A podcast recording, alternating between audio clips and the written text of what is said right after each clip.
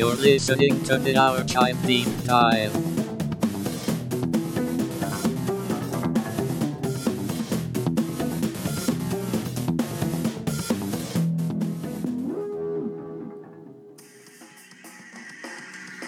That's right. It's another episode of Give Me 182 Reasons. Good reasons.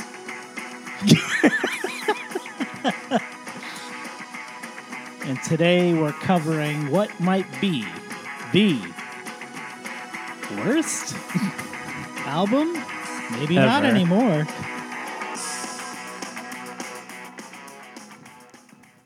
Um, so when last we spoke, we talked about that self-titled album or untitled, whatever you prefer. Pick your flavor. Yeah.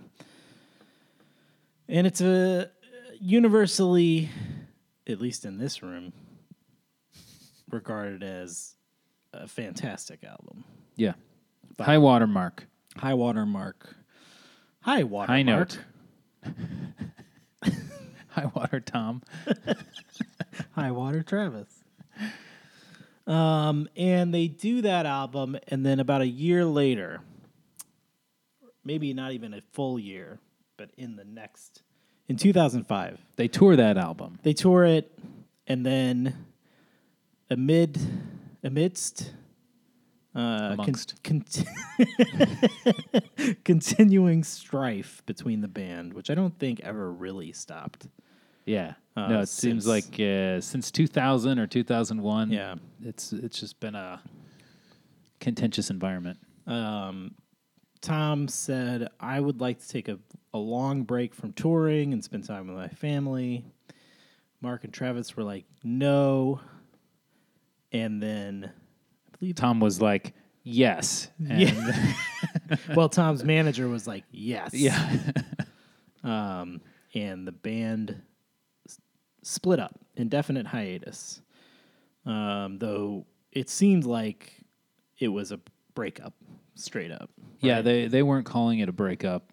No one was calling it a Don't breakup. call it a breakup. No one no one was calling it a comeback, but they did effectively break up. Yeah. They were no longer active as a band. Right. And in the intervening years, uh, they did all continue to create music. Uh, Mark and Travis formed a new band called Plus 44. Was that before or after Tom started Angels and Airwaves? I don't remember the uh, the timing. Let me look if let me look and see if that I feel like Angels and Airwaves came first. probably. I feel like or we, at the very least the proclamations about Yeah. Angels and Airwaves started. I was gonna say, I, Soon. I think at the very least we heard about it first. Um, so, um, it says it only tells me that they formed in 2005, plus 44. Um, and Angels and Airwaves formed in 2005. So I, I'm I, well, okay. s- Uh, I, I'm gonna assume.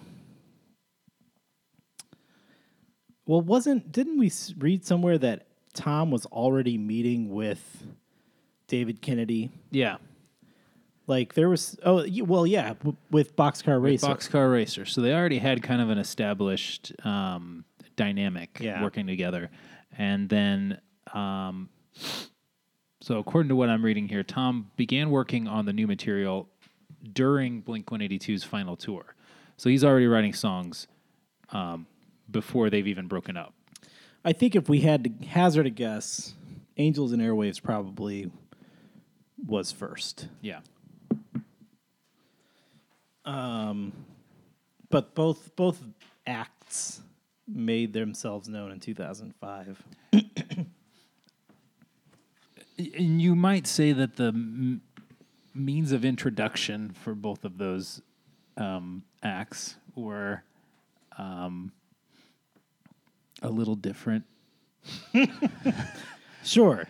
Um, I feel like Plus 44 had kind of like a, a rather typical formation. You Yeah. know, hey, these guys are in a band and here's here's the first single, which Right. was When Your Heart Stops Beating. I When Your. Heart Stops Beating, and then here's an album. Actually, the first release may have been the song that at the time they called No, It Isn't. Oh, that's right. That was yeah before there wasn't an album or anything like that, but they were like, we we got this thing together. Here's a song. And everyone was like, I wonder if it's about Tom. And all you got to do is read the song's title to get the answer to that question. Yeah, but actually it is about. But it Tom. is about Tom. Yeah. I think it, they renamed the song Lillian for the album release, though. Oh, really? Yeah. Well, that to me reinforces the idea that it is about Tom. Uh, so that that's plus forty four. Angels and Airwaves. Um, Tom, you know, having experienced um, what Oh, I'm- happens. sorry, I'm wrong. Lillian is a separate song. Oh, It was still called No, It Isn't. no. we'll cut all that out.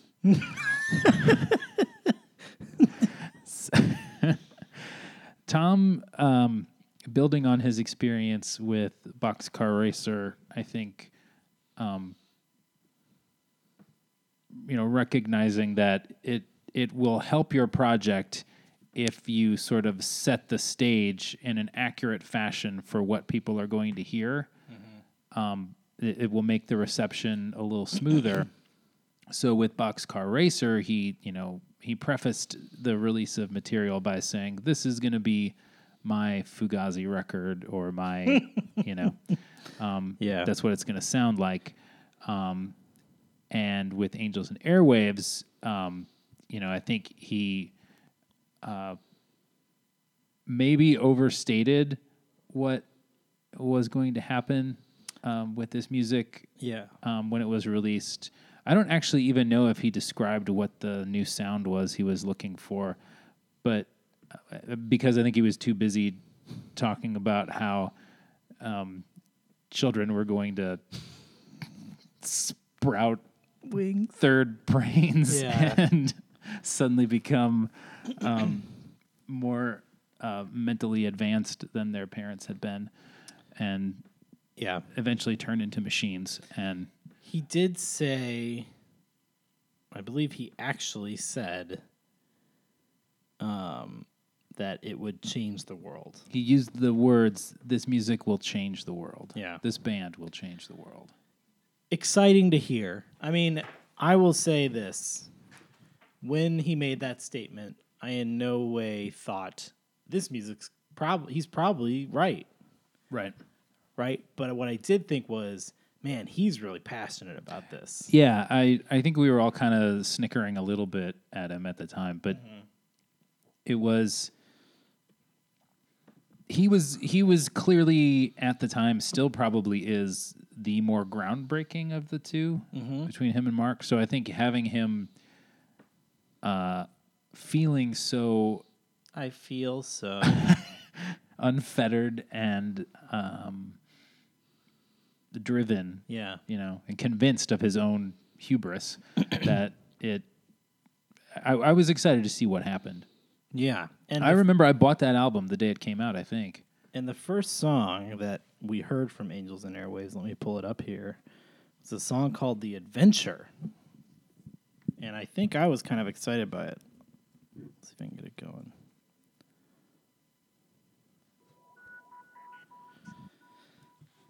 I wonder, this intro might be like eight minutes long. Oh, no. So this is the first bit that we got from Angels and Airwaves. And I was like, okay, I'm good with this guitar. Mm-hmm. And he talks about this in that tone of Pursuit of Tone documentary Right. about finding this song. But you quickly realize this music won't change the world because U2 released it in 1987.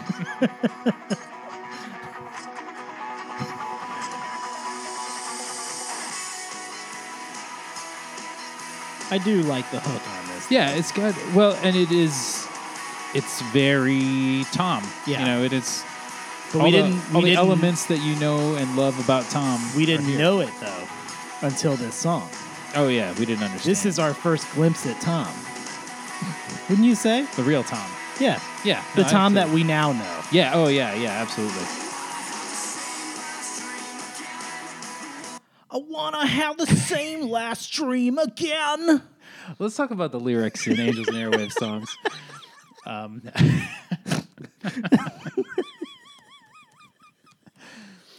uh, actually, let's not. Let's move on to plus Wait, forty wait, wait, wait, wait, wait, wait, wait. Uh, yeah, he says, I want to have the same last dream again, the one where I wake up and I'm alive. Just as the four walls close within, my eyes are woken up with pure sunlight. I'm the first to know. My dearest friends. Um, you just want to go to plus 44? We can't do that um, yet. We're not going to do a track by track on this album, uh, which is We Don't Need to Whisper by Angels and Airwaves. But I want to play the song It Hurts. Um, because I remember when this album came out, I was the adventure had me primed. I was like, okay, I like that song. I still like that song. Um, and I am interested in what this is going to be. And the album came out, and something about it just never, I, I just never like got into it. Yeah. It- and I had heard a clip of "It Hurts," and I was like, "Man, this sounds great." Um, and I remember reading someone had asked Mark Hoppus what he thought about this album, and I, mm-hmm. and he said something along the lines of, "There's a lot of great ideas in there, but I feel like it never resolves," mm-hmm. and that perfectly encapsulated to me what the issue with this album is. Yeah. That you never get a release from all the buildup. Yeah. It's constantly It's all- escalating. yeah. But and this is a perfect example of that. This is It Hurts.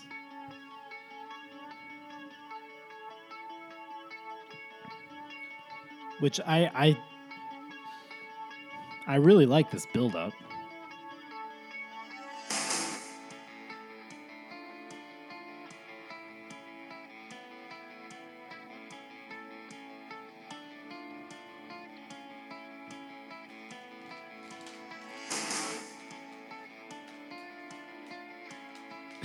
It's, still building up.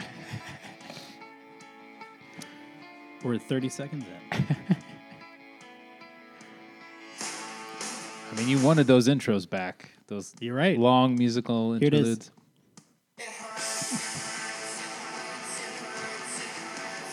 I mean, this is a great. Yeah. I'm like ready. I'm like, yeah, get there, yeah. get yeah. there. All right. Yeah. What comes next? Here we next? go. Come What- on. What's gonna happen now? Hmm. Oh.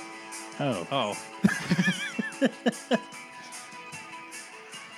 um, yeah. Do you think like if that if that had been different, if it had, um, if any of these songs had ever like kind of really coalesced. kind of ripped loose Yeah. and actually gone where they were seemingly pointed, do you think that would have made it a better album, or do you think it was just sort of? I, well, I shouldn't talk about it like it's a failure. I, that Yeah, yeah, band yeah. was definitely successful still, as far as still a band. yeah, No, not you know. He still gathers the guys together, right? And yeah. makes They still do things. They tour and they make videos and movies and And stuff. that latest was it the latest album? Um, the Dreamwalker, yeah, the latest one. The Dreamwalker. the latest album, I liked. Yeah. Yeah, I, I I can listen to that album and I feel like it realizes what he's been trying to do, at least in a way that is uh, satisfactory. Um, he's got five albums with this band, and really, I only like the one. But That's not bad though. yeah, um, but yeah, I think. Well, you know, as we're talking about it, what's interesting to me is that I think those songs on We Don't Need to Whisper, in a way, represent a journey to space in that there's this huge buildup into like this floating, Mm-hmm. you know, sort of nothingness. Do you know what I mean? Like in a way. Yeah. yeah. So I guess thematically, maybe it is accurate, or Yeah. it's a it's a, a successful exercise.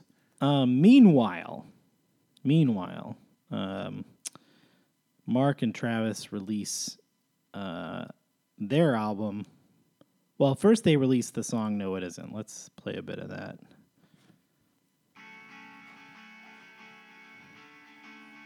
Which is pretty familiar territory, right? Mm-hmm.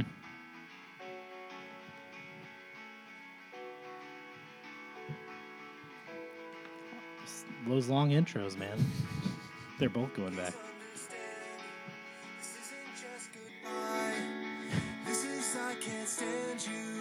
So this is a song about Tom. crashed into the ocean. It rises all around me, and now we're barely breathing. Um, I think it eventually like goes into heavier stuff. We're joined once again by the Dreamwalker. It's Daywalker. um, Here's my feeling overall on these. I think it's interesting that the the stuff that Tom is doing is so far um, outside thematically of where Blink has been concentrated. You know, uh, kind of teasing at it a little bit with some of the stuff on the the last album. Yeah. But like now, Tom is like his his content, the stuff he's really like focusing on is um, way outside of like his own personal experience or you know just the typical um, focus of Blink or even like most pop punk, really. So to a Yeah. certain degree, he is accurate, I think, in saying that he's taking this music to a different level. Um, whereas Mark is like obviously clearly hung up on Yeah. you know his relationship with Tom. Tom's not like sitting there talking Yeah. about writing coded messages about Mark. Right. He's just doing his thing, the thing he wants to do. Yeah. Whereas Mark is clearly like smarting from yeah. this uh, whole situation. Let's. Uh, I want to play a, a bit of "When Your Heart Stops Beating" before we move on, um, so we can get a sense of sort of the the rock side of this.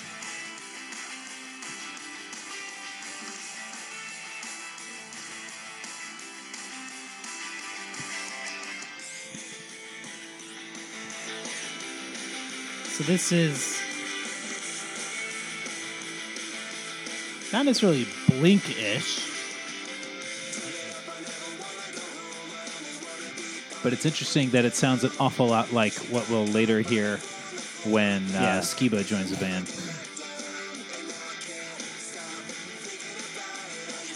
This is uh, Mark and Travis's side project, Plus 44. And then one more. This is Lycanthrope, which might have been a single. And I'm playing this for a future discussion.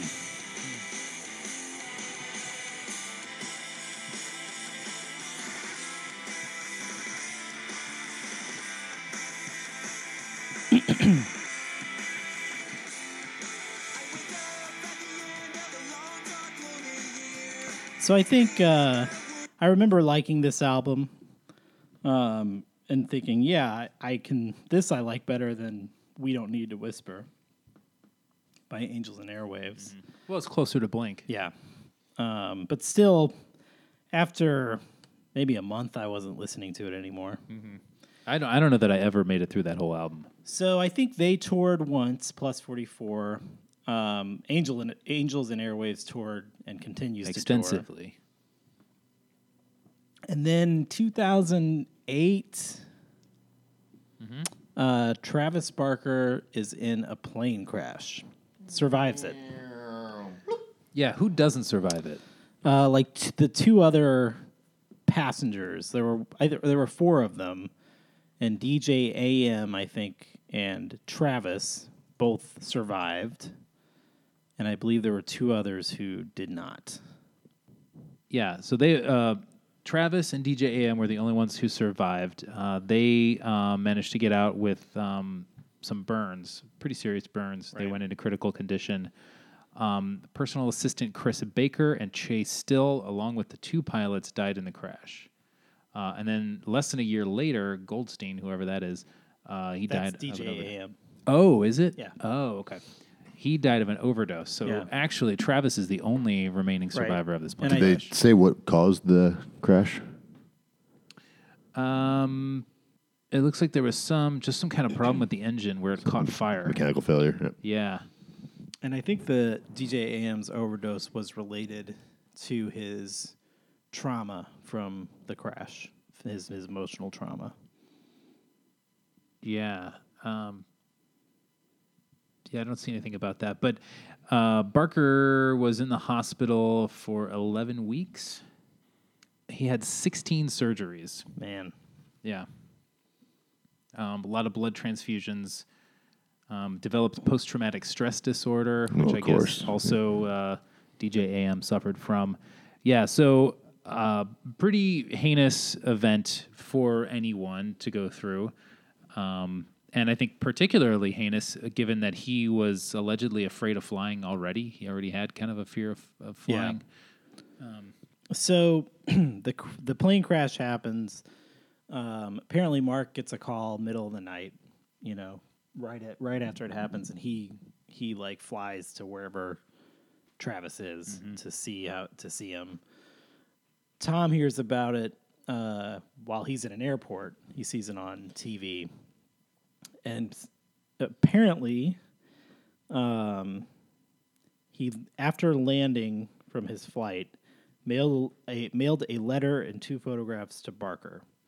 A photo of Blink aboard a submarine in the Middle East, and another of himself and his two kids. And he wrote uh, on one of them, "Do you remember who we were?" And then on the other, "This is who I am now."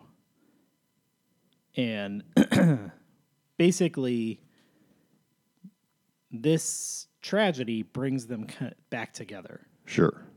Um, thinking, you know, sort of life's too short. Yeah. Let's, you know, so they, they start Set all the crap again. aside. Yeah. Yeah. Um, Make a bad album. That'll that'll fix it. and uh, eventually they they do start talking about like how how are you guys feeling? What do you want to do? And they decide let's play again. Let's play together again. Let's mm-hmm. let's you know write an album. Let's tour. So first they just tour. They they well they they announce that they're back together, and then they just go on a tour, and they just tour. You know. All the old stuff, Right. No, nothing new at this point.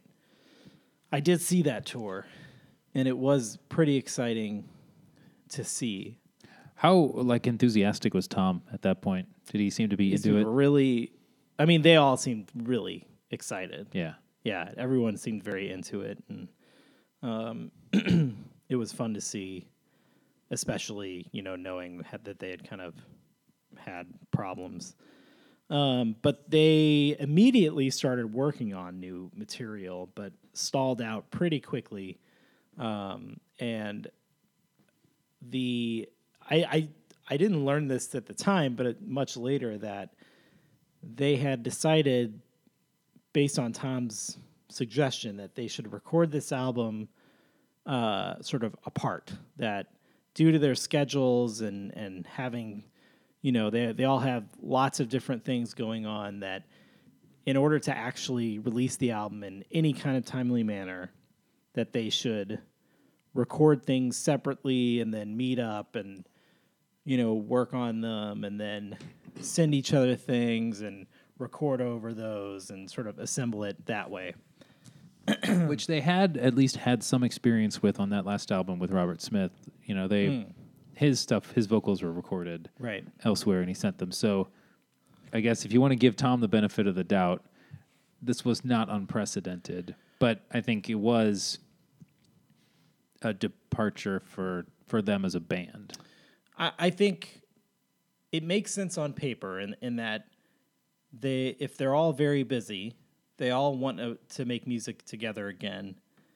But you know the the machines are moving in their other various mm-hmm. projects, and it's not feasible to you know put the concerted effort that they put into you know the self-titled album into this album to do this sort of remote recording approach. But it just it's It's like a group project. yeah.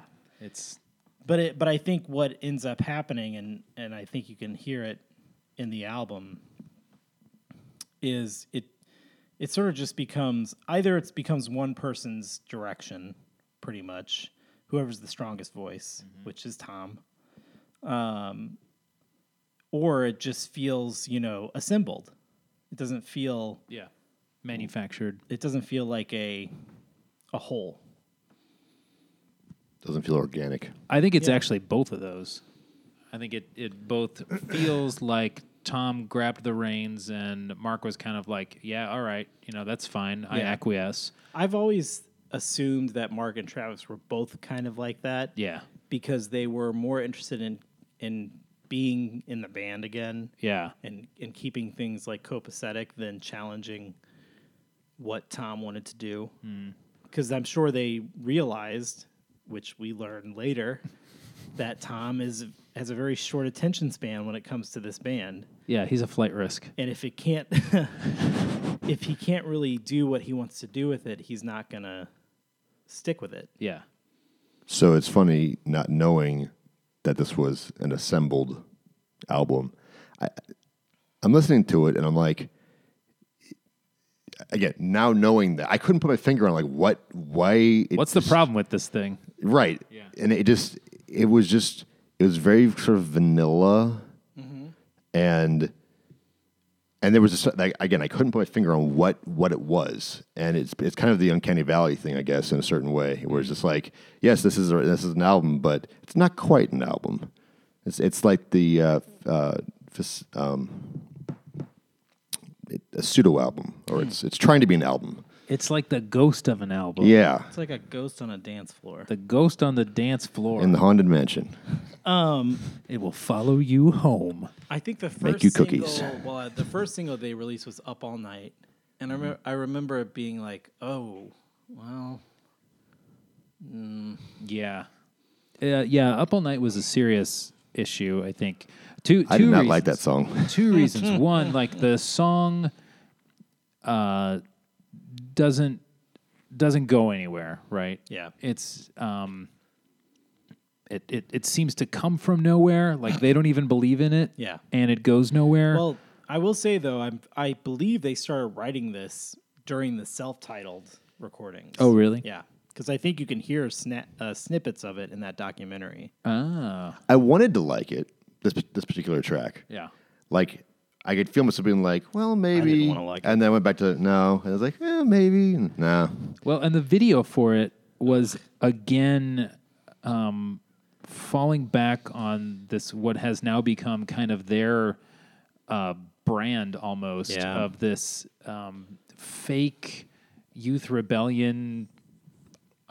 Graffiti. Yeah, it's just it. Yeah. It, it it's a very forced aesthetic. yeah. Uh, It so doesn't even ring true with and it, it doesn't even work. Yeah, like it never even gets there. So uh, immediately, this album was already like kind of uh, alienating me. I Yeah. think. So I I guess it's maybe track six. Hearts all gone. Interlude. Yeah. So again, I'm listening to this thing. I'm not listening. I'm not looking at the track names. Yeah. And I remember I'm listening. I'm like, will you just get on with it? Like, do something, song. Because I didn't. Re- I thought it was the intro to some song, and so The interlude. Right. Well, I didn't know it was an interlude. That's what I'm trying to say.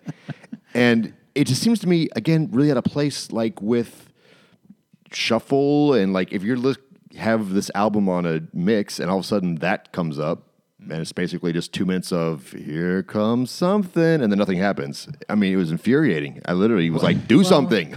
I don't know that that's really fair, though. I, I don't think they want they would ever expect you to put that song into a playlist or Right. expect you to shuffle this album. Not intentionally, but it that could happen. one, or it could happen. Uh, that one, or self-titled. I mean, you know, Yeah. regardless they definitely of seem to have paid attention to the structure. and regardless of the results on either side, um, th- this is the order they want it listened to. Mm-hmm. It's not they didn't just like you know, um, do it randomly. Right. Although it is, I think, worth noting that that interlude does not appear on the standard edition of the album. Right. It's uh, only on the deluxe. edition. deluxe? So wait a minute. So that next track that starts sure with about the that? fade out of the interlude, how does it start on the regular album then? I, I don't know. If with a ra- with a Yeah, it weird just- fade out of something. It just kicks right in. Oh, as okay. soon as you actually, hear I don't the know if drums. you're right about that. I'm positive. You're right about that. um, can I shock you guys? Shock me, shock me, shock me with, with your that deviant, deviant, behavior. I like this album. I'm not shocked by that. I hated this album when it came out. Mm-hmm. For years, I've only heard it once, and I wasn't impressed. I hated this album. But i in preparing for this show mm-hmm. and listening to it again a few mm-hmm. times, I found maybe it's Stockholm syndrome, but I found myself like I was like enjoying certain hooks from songs and and, mm-hmm. and really feeling the flow of the album um, Did you listen to the deluxe or regular? deluxe and and in, and this might be because i now know where else this band can go Exactly. and and i can i have a new appreciation for this and what it is um i don't know but i i can actually now listen to this album and not and and, and enjoy it not and not ironically I don't think I'd ever listen to it again. And I, I'm, I'm not trying to like like like uh, it just it just literally did nothing for me.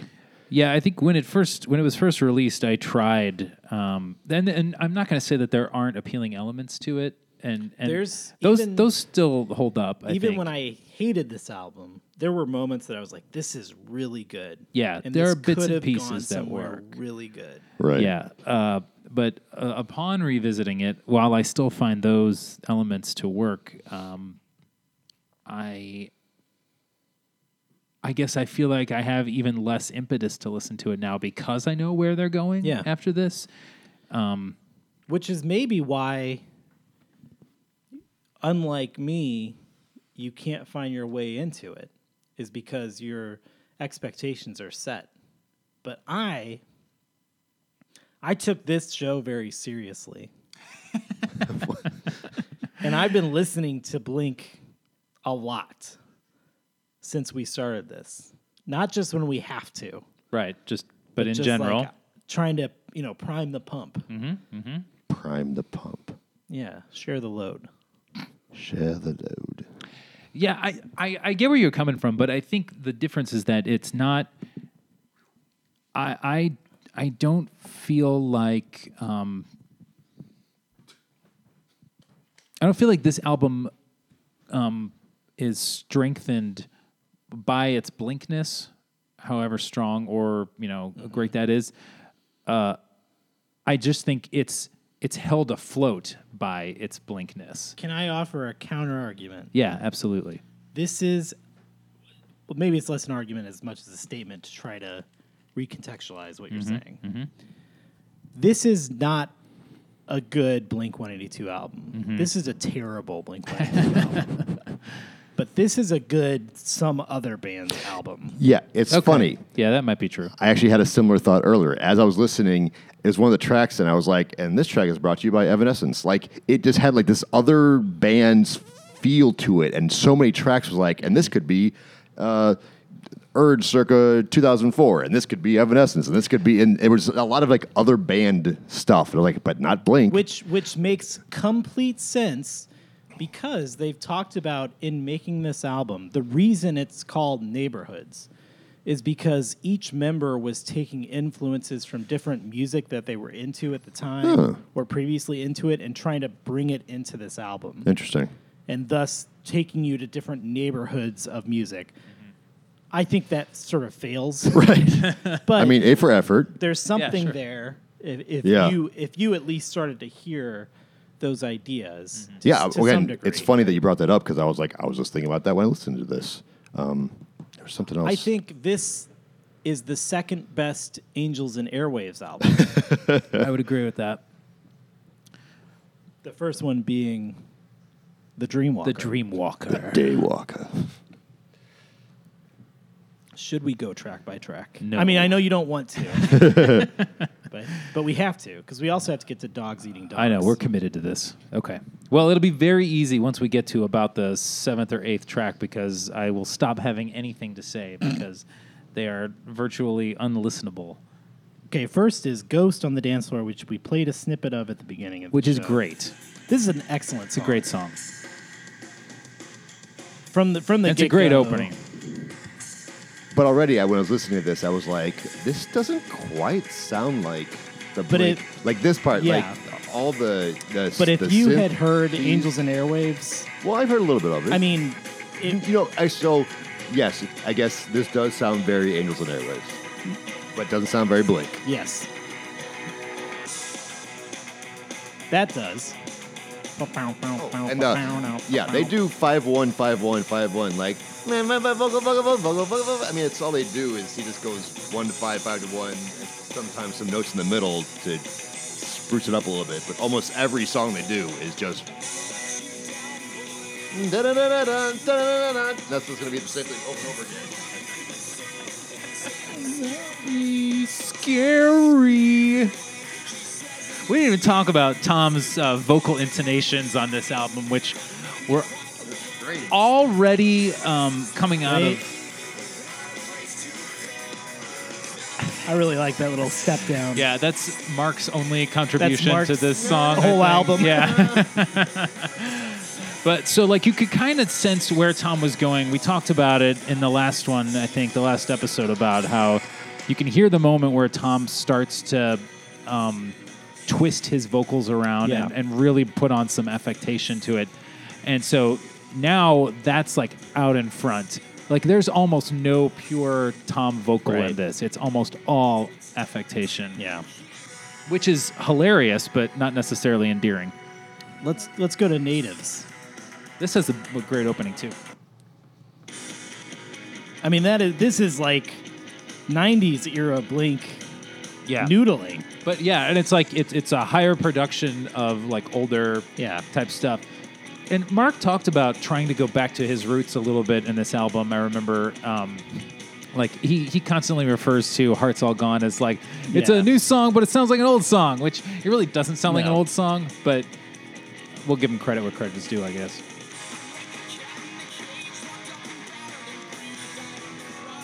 This is a mostly accessible song Yeah. until You don't like the? until you get to the chorus. I like it. This is really weird for me because I really enjoy this song now. baffling. Child. Uh, the important thing is not to un- like don't process the lyrics. Yeah, no, I'm not even paying attention to the lyrics. I'm just saying it's much like Angels and Airwaves. It's trying to get somewhere and then it just doesn't. But having been, you know, a fresh listener, all I'm doing is listening to. Don't- I'm listening to everything, including the lyrics, Don't- and that was like, what? What is he saying? Ig- ignore the lyrics. All right, here's the All right, single. I, as in, I could understand what he was saying. I just couldn't understand why he was saying it. don't. Just don't. Just drop that. Okay, this is. John and I saw them live. This is Incubus. We saw Blink live.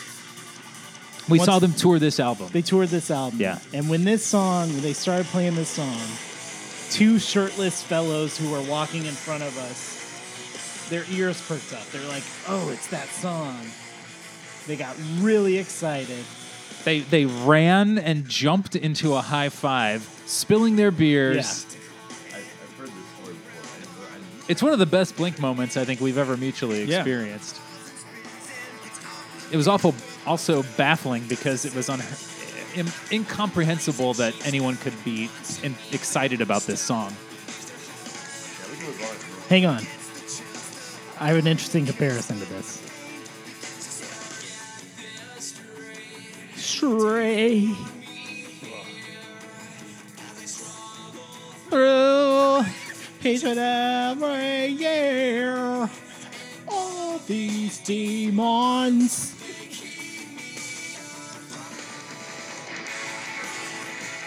So I wanted to play a bit of that just so you could hear this. John, you'll be familiar with this. Mm-hmm. This was someone released a cover of that song and tried to approximate the sort of 2000s era Blink style. What it would sound like in the the old Blink.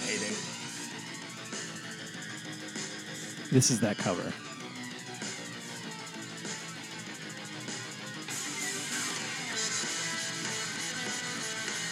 And I It's like so this much song. better. This sounds like Blink.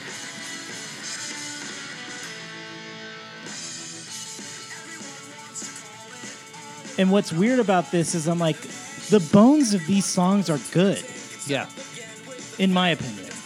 Yeah, yeah. I think you take a, a, a an individual riff here or there, um, and a, a, a lyric or two um, that's done really well, and you've got good stuff. This is good.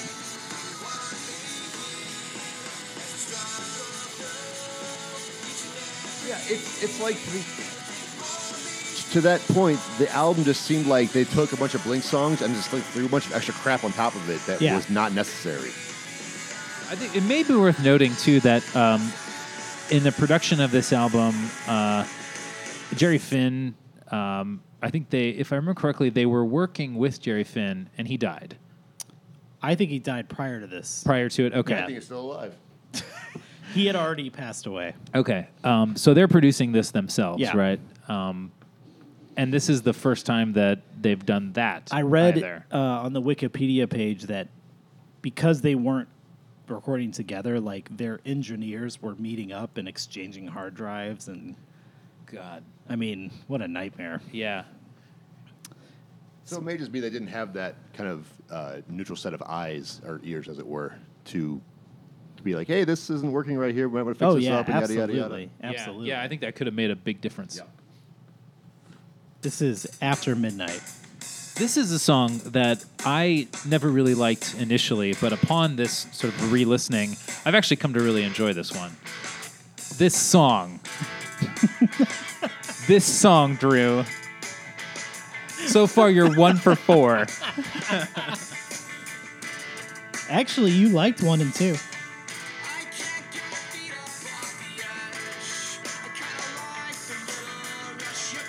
You got You got.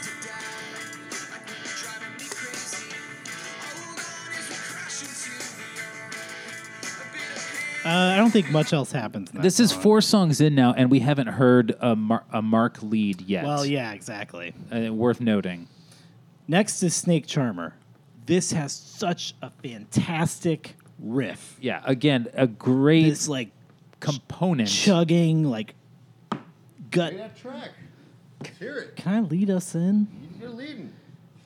And then it all goes away with the wind.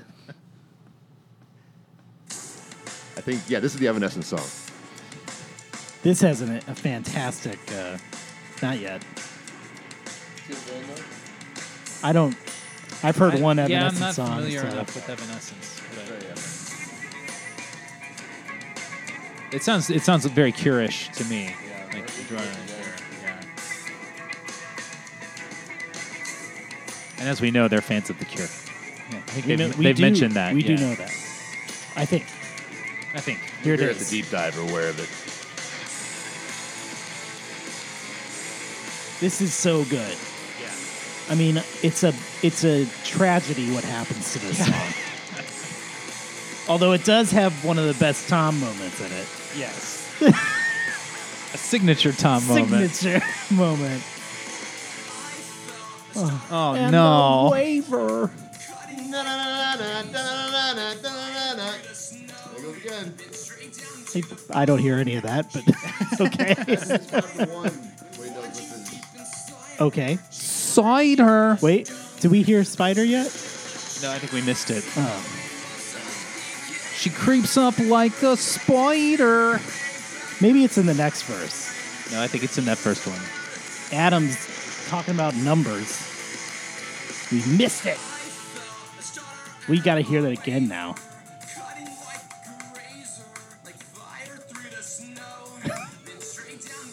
Bone. Spider.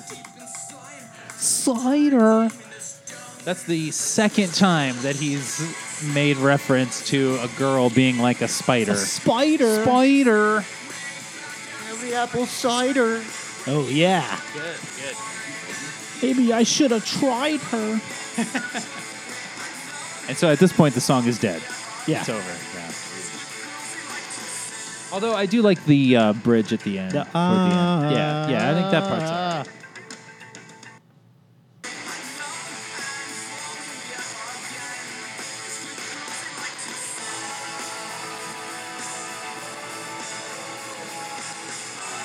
Yeah, it's good.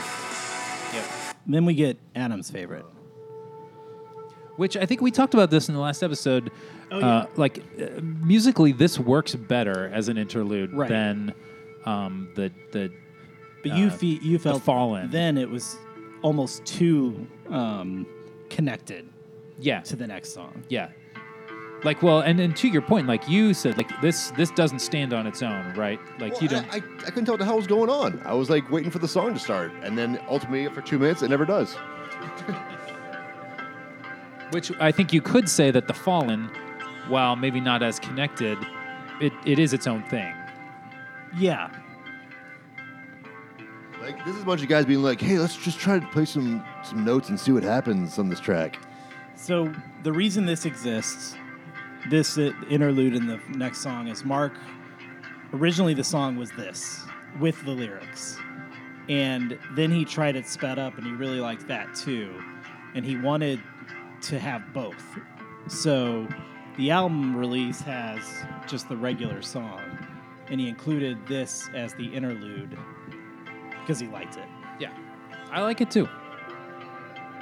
So then that leads. Let me skip ahead a bit.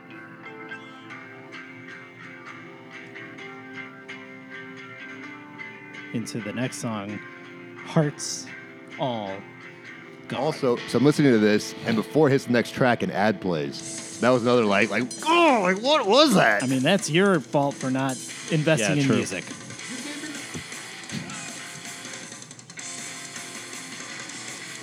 If you take Mark's vocals out of this song, it's pretty good. Yeah. It's weird that he's like, I went back to my roots for this. yeah. yeah. I, I don't love this song. Next is Wishing Well. This has a special place in my heart. I'm I'm happy about that for you, but I gotta tell you, like at this point, I'm done. Yeah. I'm out of this album. Um, this was Josh's favorite Blink song when we Oh, talked right, to him yeah. on the archive.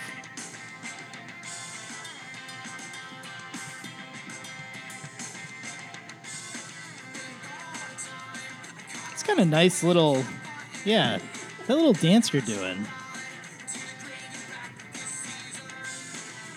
Um, I think the next one is the worst one. This is Kaleidoscope. It might be my no. It's not my least favorite Blink song of all time anymore. um, but it was for a long time. I I hate the lyrics.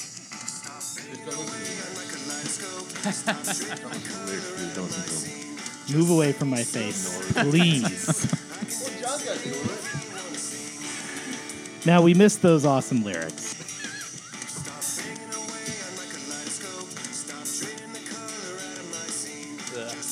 Stop draining the color out of my scene, Drew.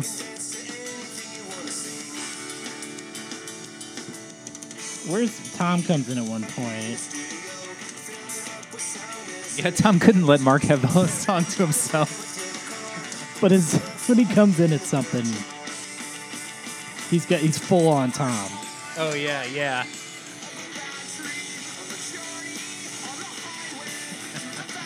Ugh. Okay. I like this next song quite a bit. This is Home. Which does this end the regular album?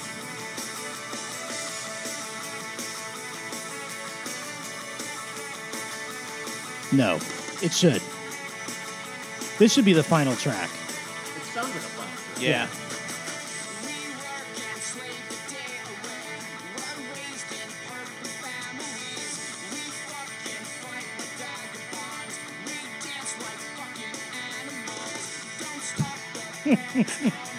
like I want to give him credit for the the we we fucking fight like uh, vagabonds. Yeah. Like, all right, that's not a bad you know lyric. But then he like throws in the other part about I don't know, We dance like animals. dance like animals. Yeah. He's big on animal motifs. I really like that uh uh oh stuff. Now, again, this to me, this sounds like so far. What, what track are we on right now? A uh, ten, uh, ten. Ten. Now we've hit the first Blink song on the album, except for this part right here. but everything else is like, okay, this does sound kind of Blinkish. This is sort of a natural evolution of um, Always, in my opinion, from the last album. Yeah, I can hear that. I really like this one. Uh, this next one is MH 418 2011, which I'm assuming means Mark Hoppus 418 2011. He said this was in, he was inspired to write this when he was sitting in traffic and a helicopter flew overhead, and he thought there are places in the world where helicopters are always flying overhead. And that's the airport.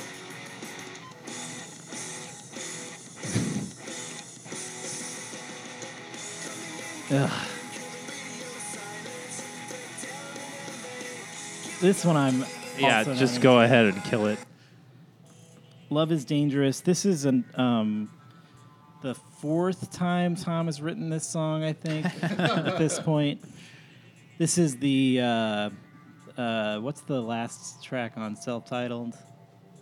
Um, oh, what is it? Look it up Yeah, we said it was needless. Because he keeps writing that song, and it keeps like they all sort of feel the same. I'm lost without you. Yeah, love is dangerous. Double vision. So the next song, I love this next song, Fighting the Gravity. And the interesting thing about it, so Mark did commentary for every track on here. He does about 30 seconds for each one and talks about where the ideas came from or, you know, what he thinks about them. And he sounds bored the whole time he's doing it. Except for this song. I would love, I love to have a track where he puts it on. He, he's like the kind of silence, and he goes, eh. Yeah. he moves on to the next one. this one he he's immediately excited when he starts talking about it and you can tell in this song that he loves this song and i Yeah. And i feel like this mark should pursue this idea Yeah, I think this, upon second listen, was our, our recent listen was um, a lot stronger than I thought it was the first time. But again, it's coming so late after Yeah. so much garbage Yeah. that it's just it's hard to to to stick with it. but this is like there's no blinkness here there's nothing this to me this is like mark like trying something Yeah, and it's working because it feels honest to me it's like his boxcar racer. Yeah. Like I would like him to release an album with this as sort of the inspiration point. Sort of takes a while to, to get going. Apparently, he wrote this um, about someone slipped drugs into a drink he was having, and he started tripping, and he didn't know what was going on.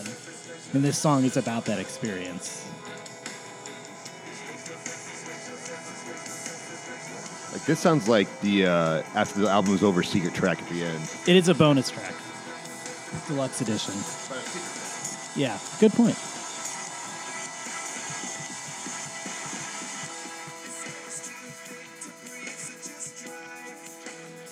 I like this a lot.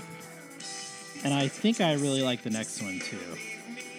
The next song is the fifth time Tom writes this song. and it's the only time he gets it right, in my opinion. Play. And this feels got a got a nice blink like intro.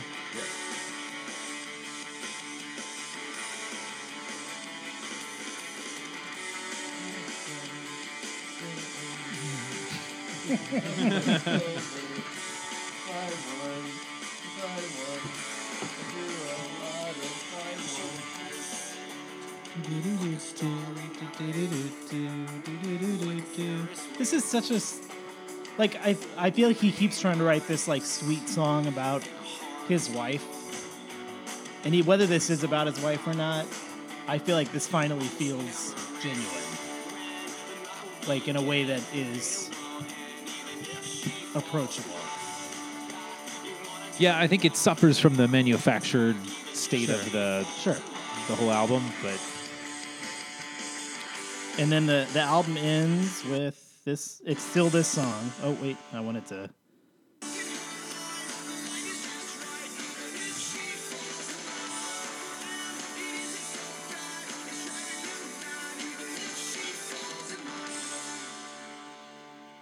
That's the end of the album. And then I I forget how long it is before they release the Dogs Eating Dogs. Dogs Eating Dogs. Uh, that was uh, released in December of 2012. So this came so out a in year, la- a year later, Yeah. we get dogs eating dogs, and and and I think by that point we had learned what how they had recorded this album, and uh, the fact that they weren't you know in the room together for a lot of it and all that stuff, and so when they announced that they had left Interscope, they were producing this themselves. And they were writing it in a, like they got together for this. This was all done old fashioned style. And this was like, okay, this is it. This is the last sort of chance. Yeah. You know, if this isn't it, it's never going to be it. That's that was my feeling. Mm-hmm. And so the first thing they release is Boxing Day, which I found encouraging. Yeah, yeah, I remember being really receptive to this. I think it's also worth noting, like, how quickly this came together. too. Yeah. Like, they, they seemed invested in it. yeah, yeah. They recorded this in November, and it was released in December. Right. This is very like take off your pants and jacket kind Yeah, of yeah. era.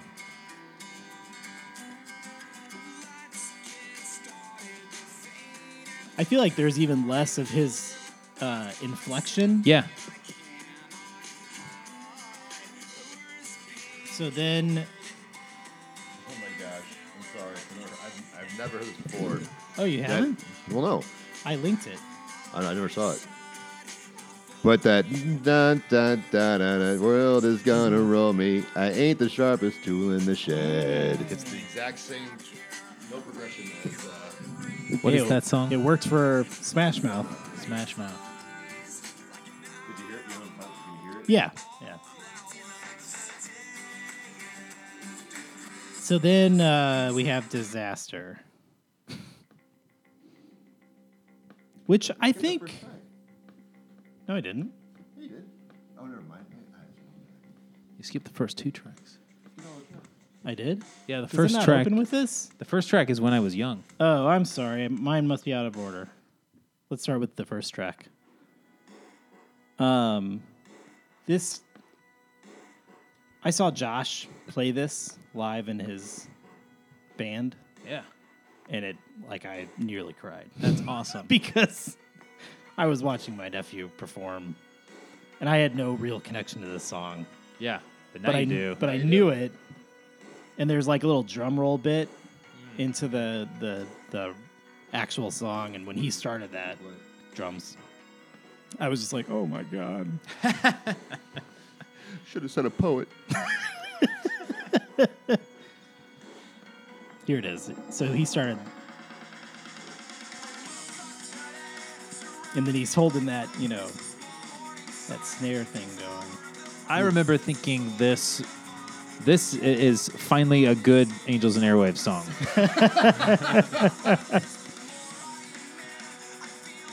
Um, I remember thinking I, I like this a lot more than anything I heard on Neighborhoods. Yeah, I already like it more. I still wasn't like, oh, they're back. yeah, yeah. But Boxing Day, I was like, oh, they might be back. But it's yeah, it's way more promising than Neighborhoods. and I think the difference is they worked on this together. Yeah, and the, uh, sorry, and there's none of the fluff. There's none of the, like the Yeah. uh, errant synthesizer keyboards and like all the airy open guitar stuff. It's just it's drums and guitars and There's- them singing. I mean, There is some yeah, additional It's much less. instrumentation, but yeah. I mean, compared to neighborhoods, it feels like there is. Yeah. What's the next one? Uh, disaster. Okay, so then disaster. No, dogs eating dogs. then sorry. dogs eating dogs. So, to me, this is just lycanthrope again. Oh yeah, This is a plus forty four song. yeah. And I remember being like, I was like, why is no one commenting on the fact that this is just The exact same song. Well, and this one also sounds a lot like New Blink. yes, Like almost as though like Tom didn't really have anything to do with this song. yeah. What's the next one? Disaster. Dead Boxing Day. So I'll skip this one a bit. I I, I kind of really like the I like production this. on this. I like this song a lot. This has a weird draw to it. It definitely has uh, a little more of that U2 uh, Angels and sound. Airwaves. Yeah. Yeah.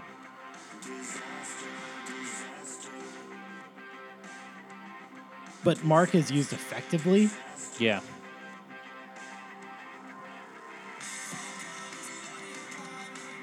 Does this have the little pixel noises in it later?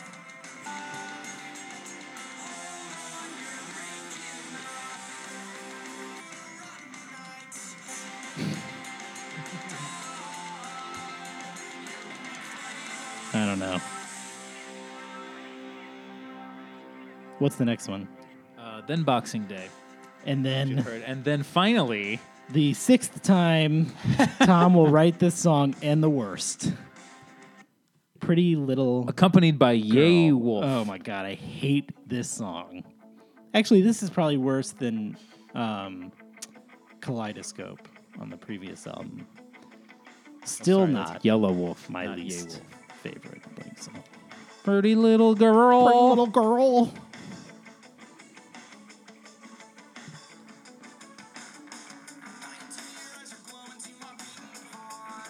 Beating hard.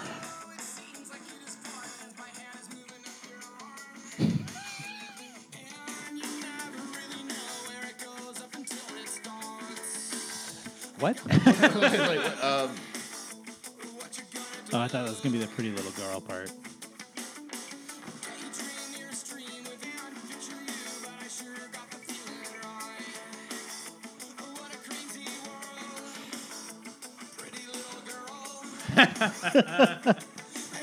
now I like this. I'm like, okay, mm-hmm. this is classic Tom build up to a unsatisfying. yeah. Let's skip ahead to the worst rap in history.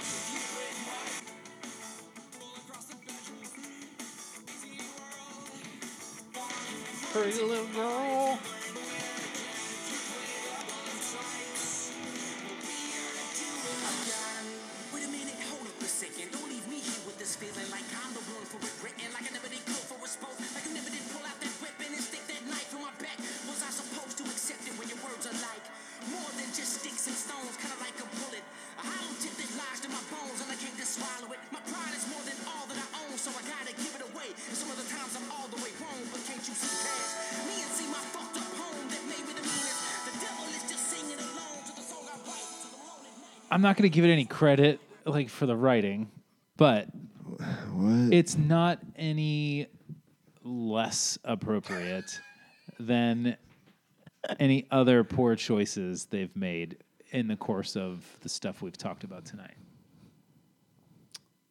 Yeah, I, I think it's all down to the quality of it. Yeah, exactly.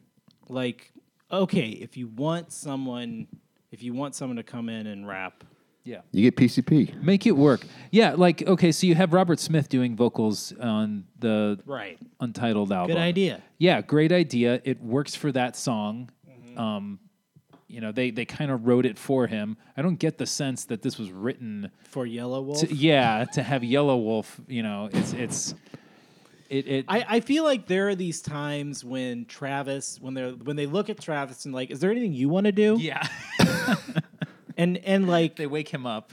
and and he's you know uh, I like this guy you know and then they they like okay Yeah. this is your part of the I'm really really into Yelawolf right now, so could we? I don't know, maybe have him rap on a song or something. like it's it's funny how weird a component Travis is in the band um, because I think he's both took taken them places that were really good. Like I think they got places they would not have gotten without him Yeah. that were really great.